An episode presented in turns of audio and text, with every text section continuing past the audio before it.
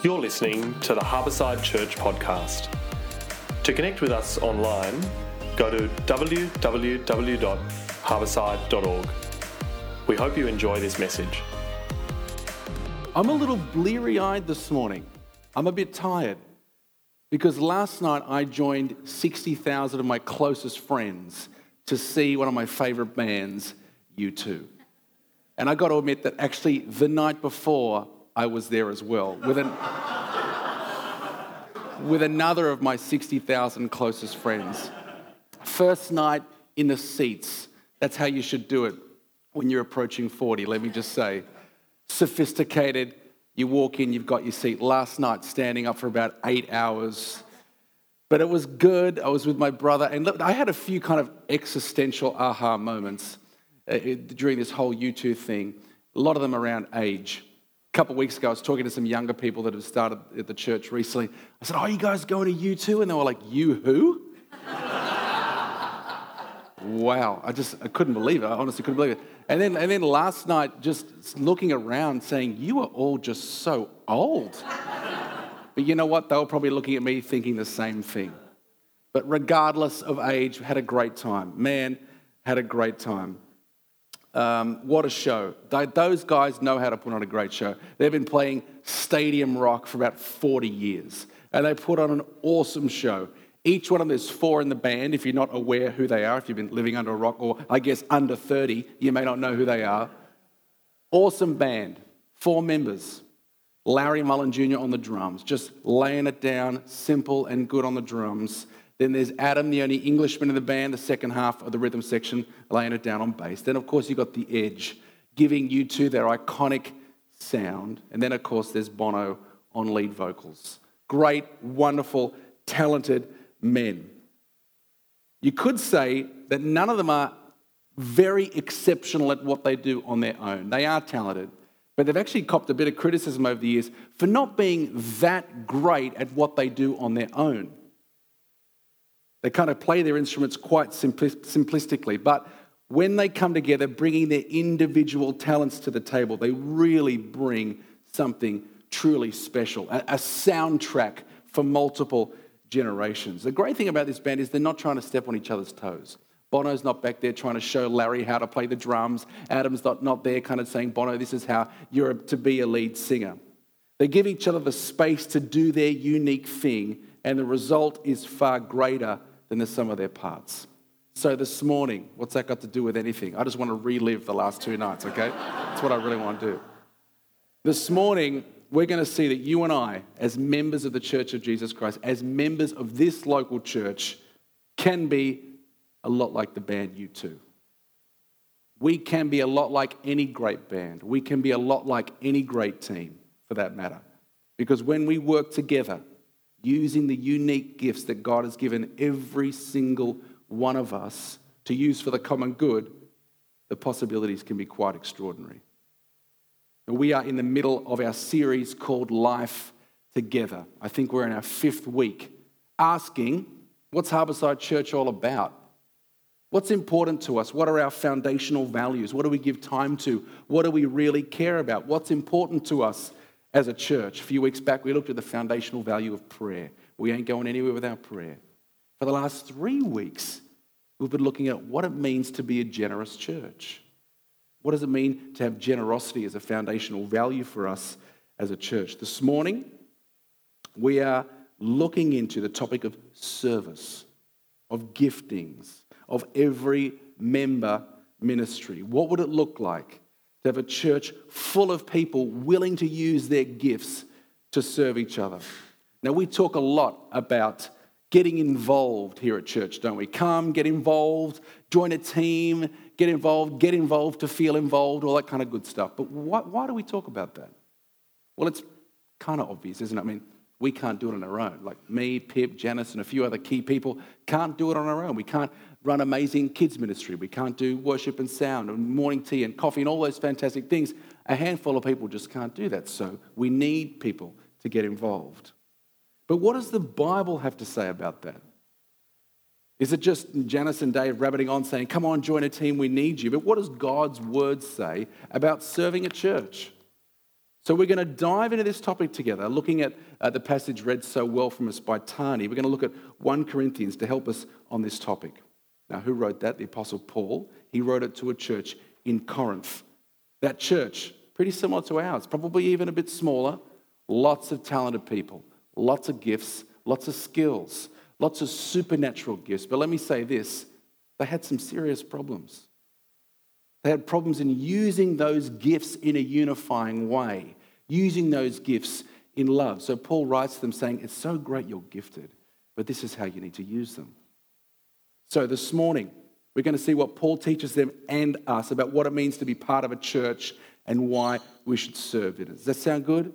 That's a good foundational value to have, isn't it, as a church? Service, unity, every member ministry. So, in this passage today, we're going to see three movements, okay?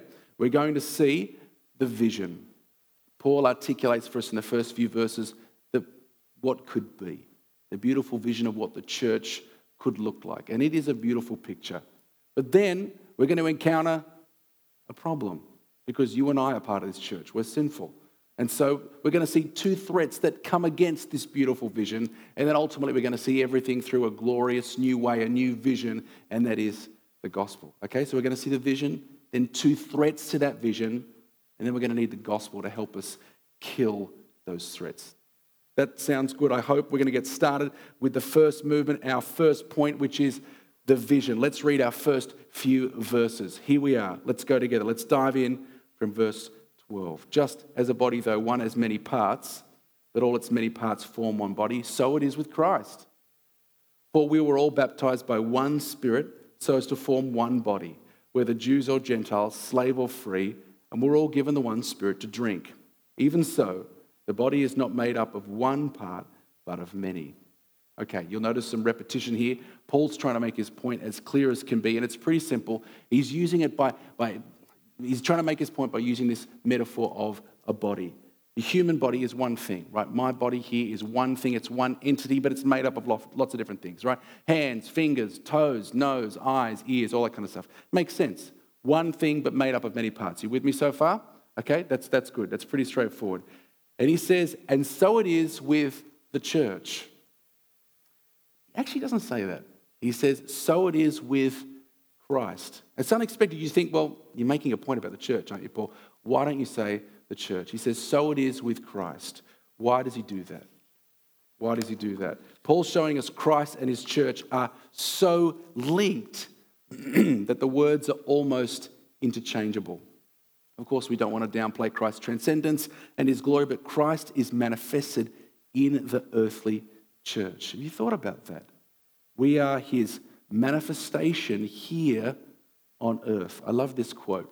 In order to accomplish the work, his work on earth, Jesus had a body made of flesh and blood. In order to accomplish his work today, Jesus has a body that is made of living human beings. In a sense, or more than in a sense, we are Christ incarnate, made flesh on earth. We are his representatives his ambassadors. It's quite a calling. So the church is one but has many parts. Here's the question why and how are we one? What makes us one? Why and how are we one? Well, we have unity around Christ Jesus. Now, that just feels bleedingly obvious to say, doesn't it? We have unity in Jesus Christ, but it's incredibly important. There's lots of talk about unity today, which is great which is fantastic. I, for one, I'm sick of the division of so many denominations. If we want to see true and real lasting impact in this world, we need to work together with the churches. We want to break true spiritual ground here. We've got to unite as churches. There's no doubt about that. But there's no point in having unity in the church except for unity in Christ, who he is and what he's done. That is the gospel. Verse 13 says, We were baptized into one spirit. The Spirit of God leads us to declare that Jesus is Lord and Savior. So that's how we are founded in unity, and we are one. Now, it's so easy, especially if you've been in the church for a little while, it's easy to just skim over that. Yeah, yeah, we're one in Christ. But let's not skip over it. I mean, this idea of having unity together is profound. We are a new people gathered together as one. We've been given a new identity, we have a new family. Now look around you. Go ahead, look around at the people around you. Do, it. It's going to be all awkward, but let's do it together so it's not too awkward. Look around you. These are your brothers and sisters. Isn't that totally weird? We are a new family. You know what they say about family? You can choose your friends, but you can't choose your family. So, too bad you're stuck with the people in this room because that's family. You've been fashioned into a new family. As radical, autonomous, we think we are so autonomous individuals, that's a weird concept for us, but it's true fashioned together as one people, a family, as one body. We're stuck. We've been chained. It's no longer just you and I on our own. You can't be baptized and drink of the Spirit and not be brought into a community of believers. And what we see in verse 13, I just want to spend a second on this. What we see in verse 13 here is something exclusive and radically inclusive. Christianity is, is exclusive, but also radically inclusive. See, these words, excuse me. Okay, so who is part of the body, right? This is, this is the exclusive part. Who is part of the body? It's those who profess Christ. Everyone is welcome here. Every single person, no matter the background, is well, if they believe or not, are welcome in this church. But we have unity in Christ. That's what makes us who we are. That is exclusive. But you won't find a more inclusive invitation anywhere. See, these words back then were absolutely scandalous. Nowhere would you find Jew and Gentile, slave and free in the one room. You just, it wouldn't happen. And today it's no different. Doesn't matter what your racial background, religious background, doesn't matter, all are welcome. Doesn't matter if you're the CEO, it's your first day in the mailroom, all are welcome. And that is a beautiful testament to who Christ is. Because those kind of people in the same room to a watching world that's a special thing. That's a different thing. Why and how are they not fighting? What's going on there? What's binding them together? What a powerful testimony to who Christ is. There is no more inclusive invitation than that. Okay, what a beautiful picture. It's a great vision, isn't it? We are one in Christ Jesus. Oh, we're, we're so different, but we come together as one. It's a beautiful vision. But guess what? It's tough because you and I are part of that church, because you and I are sinners and we struggle. And anywhere where Christians gather, anywhere where people gather, and, and when Christians gather, there's going to be conflict. We hope and pray it's different as the church because we practice grace, forgiveness, and redemption. But it's tough, it's a struggle. God is not unaware of that. And that's why, in this passage, there are two threats articulated for us. This is what can happen. So we've got to know, we've got to be aware so we can meet it with the gospel. So, what's the first threat? Well, let's have a look at verse 15. The vision, the problem. Okay, here we go. There we go. Okay, let's read it. Now, if the foot should say, Oh, because I'm not a hand, I don't belong to the body, it would not for that reason stop being part of the body. And if the ear should say, Oh, because I'm not an eye, I don't belong to the body, it would not for that reason stop being part of the body. If the whole body were an eye, where would the sense of hearing be? If the whole body were an ear, where would the sense of smell be? It's funny, isn't it? Think about a whole body made up of an ear. Think a whole body, it's supposed to be funny. Think of a whole body made up of an eye. It's ridiculous, isn't it? It makes no sense. Now, Paul is continuing with his metaphor of the human body to explain what the church should be like. And here we see just the first threat, the first way we can sabotage working together as a whole. I think you can sum it up with one word comparison. Now, lucky for me, I've never struggled with that. That's a total joke. And lucky no one here would ever struggle with anything like comparing each other to each other, would we? This is real. Can we be honest with each other, honest with ourselves? Comparison's a killer. So many of us have a tendency just look and be so distracted with other people, what they're doing, what they're achieving, what they're gifted with, what God has given them, and and sometimes we just think, how could God use me? Look at them. Why would God bother using me? How could He? Look at them. Church doesn't need me because of them. And then what do we do? Well, we feel inadequate, don't we? We feel inadequate and useless. And you know what we end up doing? We end up squandering what we've been given. I don't reckon there's anyone who's immune from this. And I'll admit this is an issue for me. Man, I struggled with it in the band days. You're just seeing other bands play so well, their singles and their albums do so well, and it's intimidating. And it would, would consume you if you let it. But being a pastor, it's no different. When pastors get together, the first questions are, you know, how many people you got coming to your church? And, you know, I just see how's your budget going? I mean, it's just, it, it can be utterly infuriating. And social media, can we just all admit, it is just the worst. It's throwing huge amounts of petrol on this fire, isn't it? I mean, I, I see, I see other church planters and dressed cool and they've got these cool quotes, and you know, it's looking like they're doing amazing things. You can do some pretty creative things with social media, right? Looks like there's thousands in that room. I hear people preach amazing sermons, I see leaders lead so well, I just think, man, why would God waste his time with me? He's achieving so much through them. You know what this is? It's a trap. It goes totally against what God wants for us. Let me say this clearly God has gifted every single one of us uniquely. And God is not a fool, He does not make mistakes. Hear that? He doesn't make mistakes. He's given you just what He wants you to have, right? While God was doling out gifts, it wasn't like, oh man, I gave too much to Rob. Way too many gifts. I didn't give enough to Anders. What am I thinking? You think God's like that? Do you think He's made a mistake? God is no fool. He makes no mistakes. Every single one of us has been given gifts to use, not for our own selfish gain, but for the common good to build His church. God's given you exactly what He wants you to give to serve others. And here's the thing I learned a while back, a bit of an aha moment for me. He expects me to make a return on the gifts He's given me, not on the gifts He hasn't given me. He expects me to do something with what He's given me, but not on what He hasn't given me. In the parable of the talents in Matthew's gospel, the master gives the servants different amounts of money. To one he gives five, to one he gives two, and to other he gives one. The one who's given five makes five. The one who's given two makes two, and we know the story. The one who gives gets one, he's fearful, and he puts it in the ground, and nothing happens. The master does not expect the same return from the one who's given two to the one who's given five. You notice that? He doesn't say to the one who's given two, Why didn't you make five? Doesn't do that. God does not compare us with each other. He's not into that, so neither should we be. God does not compare us with each other. So, can we please stop doing it ourselves? Verse 18 says, Something.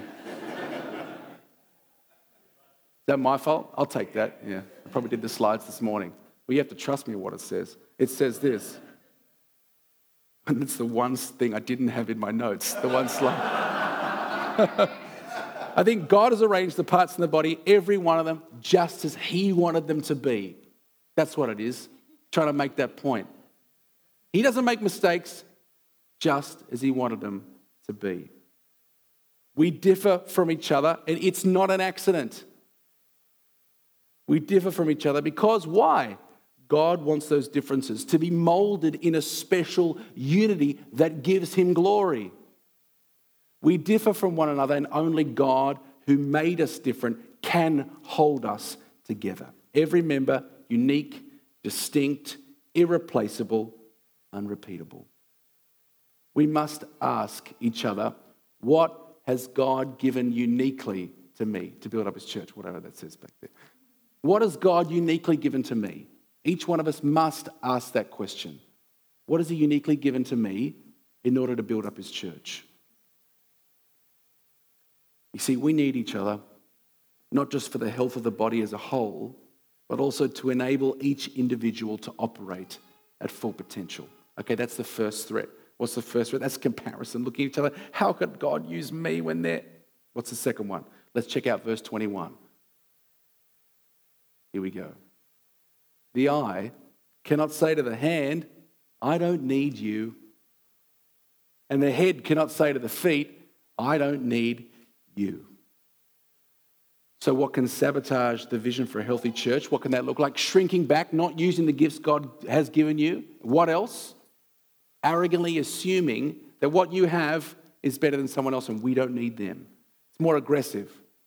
We've got it covered, thanks very much, far too narrowly focused on what you think the church needs. We don't need them, they can't offer us much.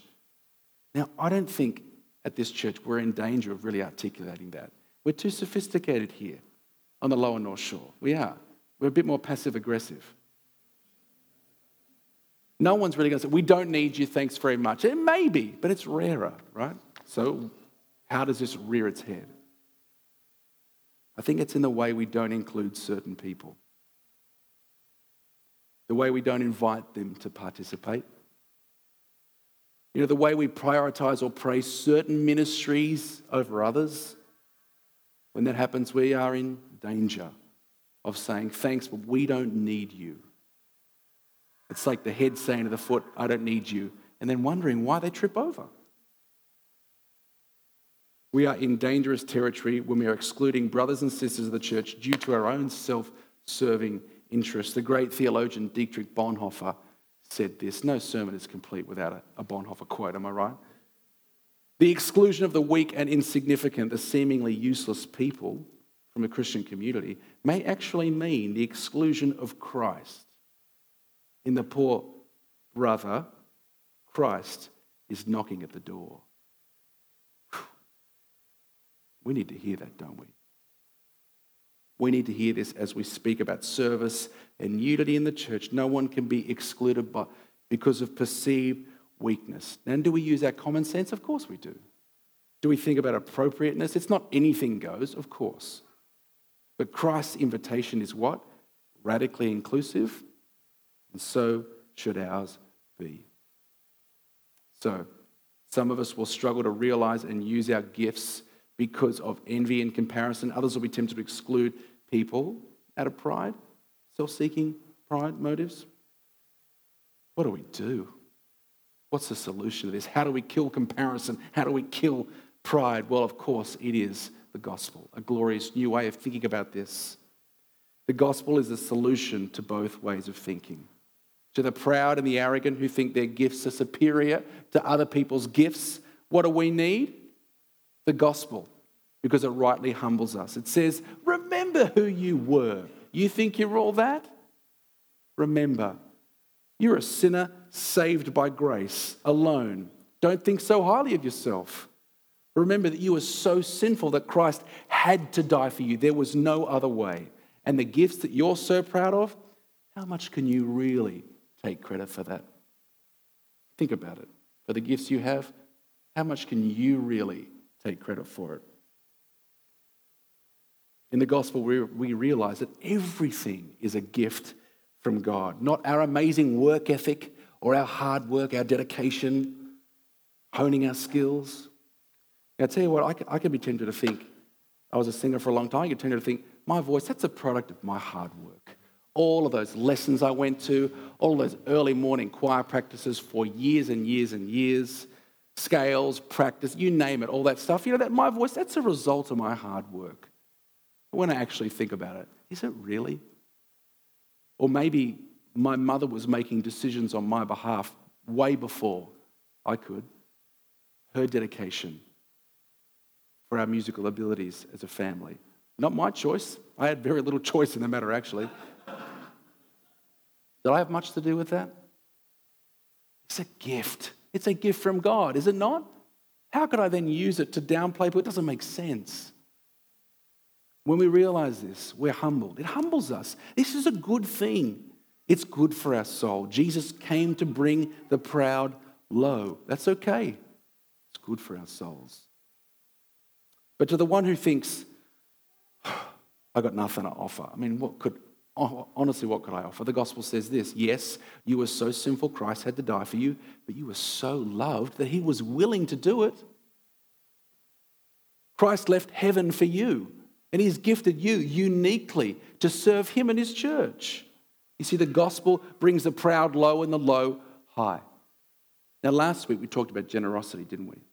We talked about generosity. We talked about where our treasure is, there our money flows. It's pretty convicting, right?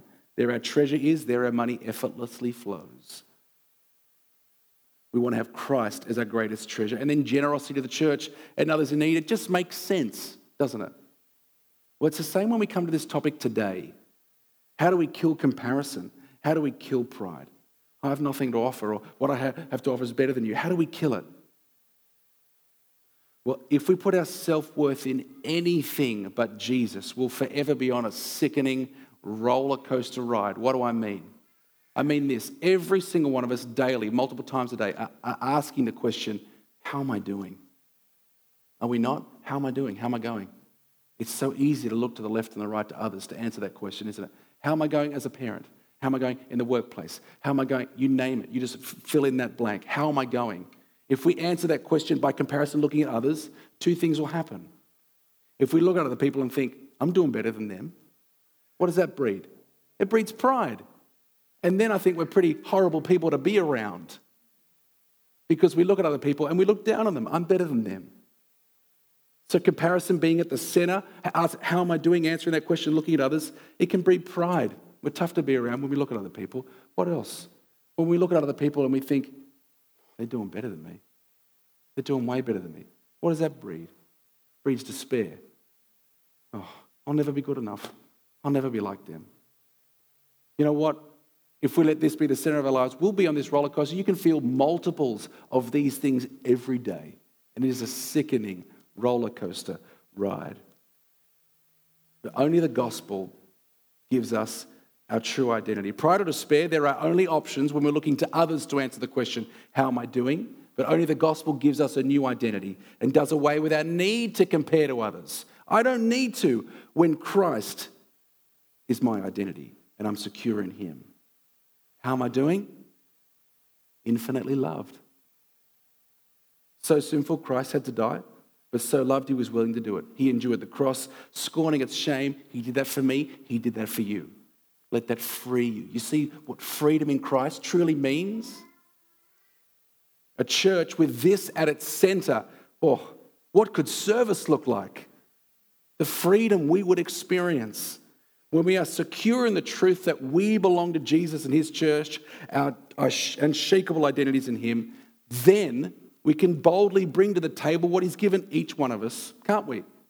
Because if it's not as good as someone else, that doesn't matter.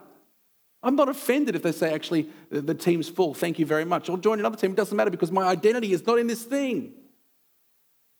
When our identity is in Christ, we can, we can do that. And we can rejoice in the gifts that others have. My hope and prayer as we finish up is that as a church, we make beautiful music together. I think we can. I see it happening now. Like any great band, like any great team, and what we bring to the table, we bring what we have. And we become far greater than the sum of our parts in our mission to proclaim the hope of Christ in this area and beyond. Would you pray with me? Let's pray. Heavenly Father, we love you.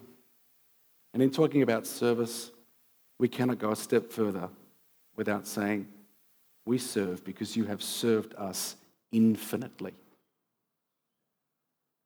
Left heaven, gave your life away, served us radically to bring us life. How could we not offer everything we have in response?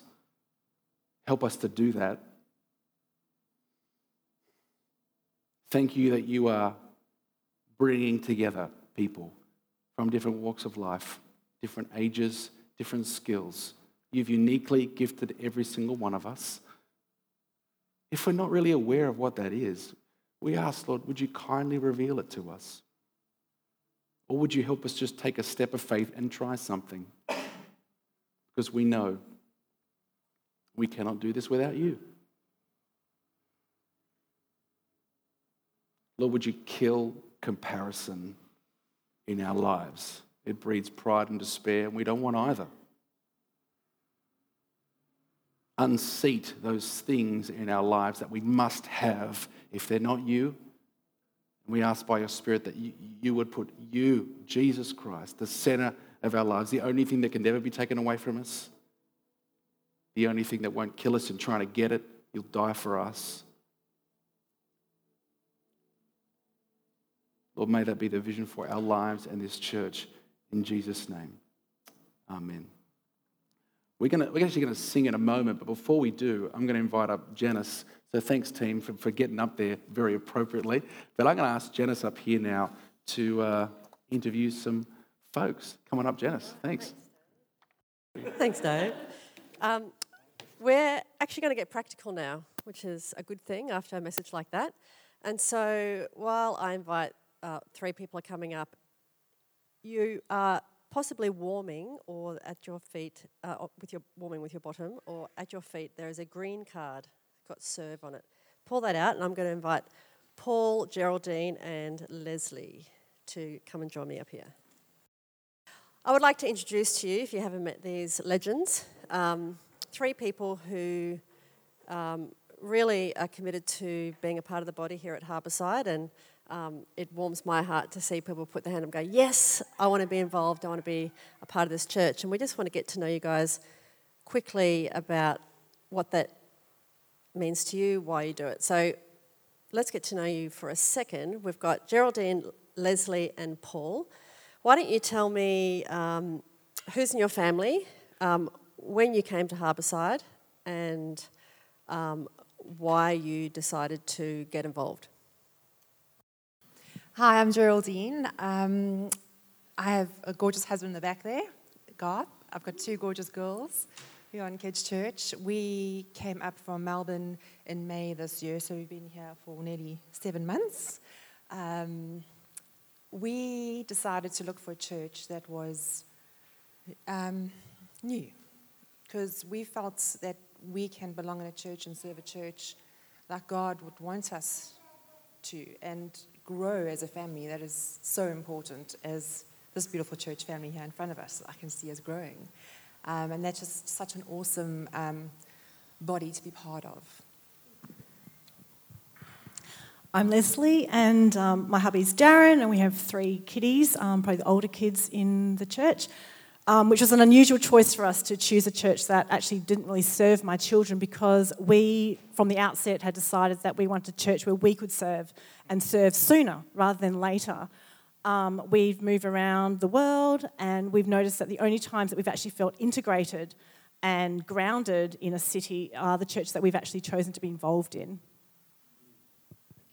Uh, my name's Paul, married to Sally. She's actually at home preparing for a trip away again. We've got two boys, 18 and 15. Uh, we've been here since January, early January. This one working? Awesome. I'll keep this one. Um, so let's just go back to all three of you. Tell me what you do here at church and what does it mean for you to, to what do you get out of it?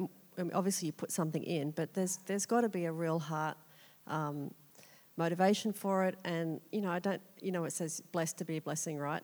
We get something back when we serve. Go for it. Um, I'm a bit of a mixed bag. I kind of help wherever I can help, sorry. Um, I help a bit in kids' church, serving, welcoming, setting up. Um, for me, I always look at my Christian life as like if Jesus was around us without us knowing that he's actually here, how would he be serving? And I feel that um, he'll be serving no matter what, doing anything possible. And it makes me feel um, part um, of, of a place and get to know people. Like this morning, I was helping out with tea and I met Haley for the first time, and it just makes me feel so much. What's the right word? It makes me feel part of and I think that's very important as humans. We all want to feel loved, we want to feel part of, and that's how Jesus would be. He's a loving God, and it pleases me to serve him. Um, and I'm not comfortable standing here, by the way, just saying. So I think putting yourself out there, taking out of your comfort zone, um, is very important um, in, in life and in church. Um, I do bits and bobs. I look at myself as a pair of extra hands. I have set up many chairs, set up many tables, vacuumed rugs, um, used my online shopping skills for mini play, chased down batteries, welcoming team, um, music team, bits and bobs. Um, yeah, just wherever we can serve. Uh, what do I get out of it? We, I think, when we move from um, yeah, we tra- transition from being a guest of the church to being part of the family when we actually get involved. And for us, family is really important because my family is actually from Perth, um, same with Darren. And so to be this far away from extended family, you know, we, we chose a church where we want to know you. We want to know you better. We love working alongside you. In, you inspire me. You ground me. Um, yeah, all these amazing people that I respect. I think of you guys when things are hard on the outside of this church, beyond these four walls. If I'm having a tough time, seeing how you live your life with Jesus in you inspires me when that's tough for me. So thank you. So good. Um, so I sit at the back, and it's always the sound guy. Um, and today's a shocker. Because we suddenly realized that the, the, our little charge at the back isn't really working anymore. So that's why we've had battery issues. Yeah, but I've been doing sound, been here since January, like I said. Um, you wouldn't want me singing. Um, so I'm happy to be at the back. But one of the things I get out of it is seeing people worship. Because none of you see each other worshiping, especially if you're in the front. We're at the back. Pete and I are often there at the back. And you can just see when people are really worshiping. Um, we're part of a little team, and I think that's the most that I get out of it. It's not just serving and seeing people worship, but it's being part of God's community. And Pete and I, you know, we've got quite close over the years, and we've known each other a long time. But it's those little bonds you uh, you actually create, which I think lifts me. I want to come to church, and we do some of the other technical stuff around, which is a bit of fun. We haven't killed ourselves yet. Awesome.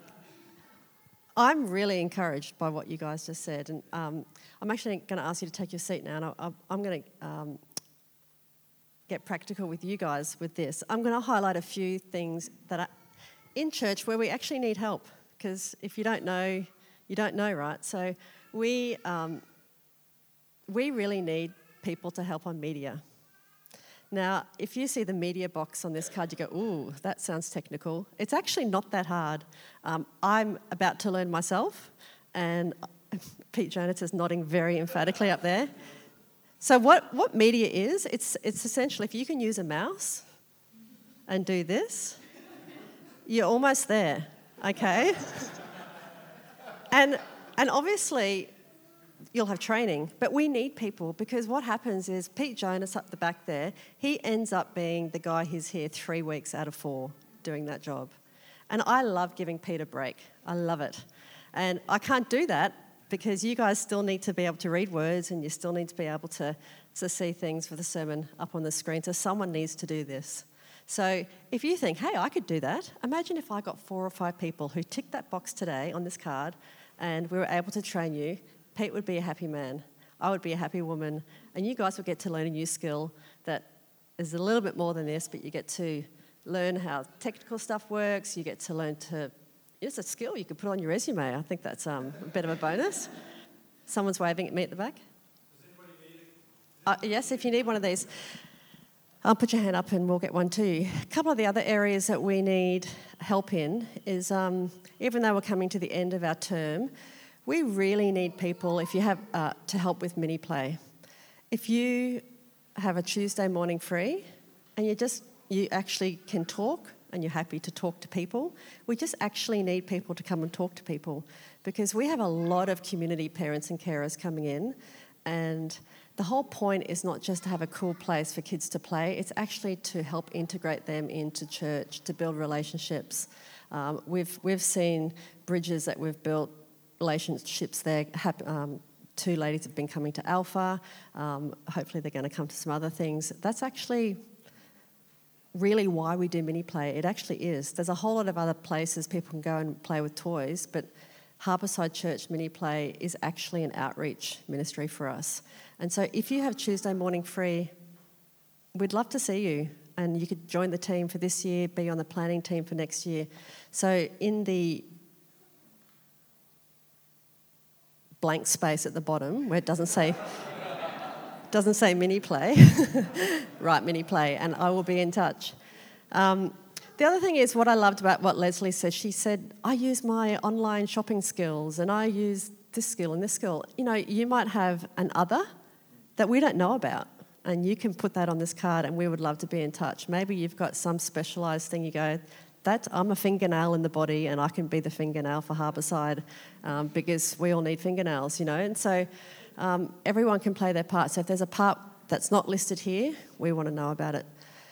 Um, before we fill this out, I just want to share a little moment with you um, that happened for me this year. I, was driving to church or small group or somewhere, and I, was, I had a really bad attitude. I was like, oh, I'm doing everything. And I just had a, a grumble. I was having a grumble day, you know? Does anyone ever have them? I was just having a, I was having a bad attitude day. I was like, felt like I was carrying a lot and I just felt like no one else was putting their hand up. But I got a God whisper. And God said to me, oh, How wonderful that you get to be the one. Really, He said, How wonderful that you get to be the one. And oh, it flipped. I went, Yes, I get to be the servant. I actually get to, to, do, to do this, not, not the other person. This is the privilege for me. It actually completely changed. I, my, everything changed. My, I started smiling. I was happy to be, do whatever I was doing. I can't remember what I was doing, but imagine if the culture of this church was us falling over ourselves trying to get to be the one who gets to serve and gets to clean. You know, you know what Geraldine said to me today? She goes, I've just cleaned out the fridge. It was disgusting. And I thought, someone had to do that. And she did it, she loved doing it, I think, you know. but still, someone had to do that, you know. And she got to be the one. How wonderful. You know, so I would love that to be the culture of our church, that we had a servant heart and we just loved to be the one that got to serve. So we're going to take a moment now. Um, if you're new or visiting, and please afford us this moment. This is, uh, you know, you're very welcome to fill one out, but this is this is something that um, we do every term. And if you have already filled one or three of these out, please do it again. Um, we, I'm happy for you to tick just an extra box. Yes, I'd like to try morning tea. I haven't done that before. And we respect your time, hey. Like you're not actually scheduled all that often. So if you put tick five things, doesn't mean you're you're doing five amounts of work. You just get to be on a different team doing different things. So is that okay? The musicians are going to play for. Oh, we, we need musicians. Um, we've had a few farewells recently, and with those farewells have gone some of our skill um, based um, volunteers or servants. Um, so if you have a um, capable, hidden, unknown musical talent that we don't know about, then tick band and Dave will be in touch.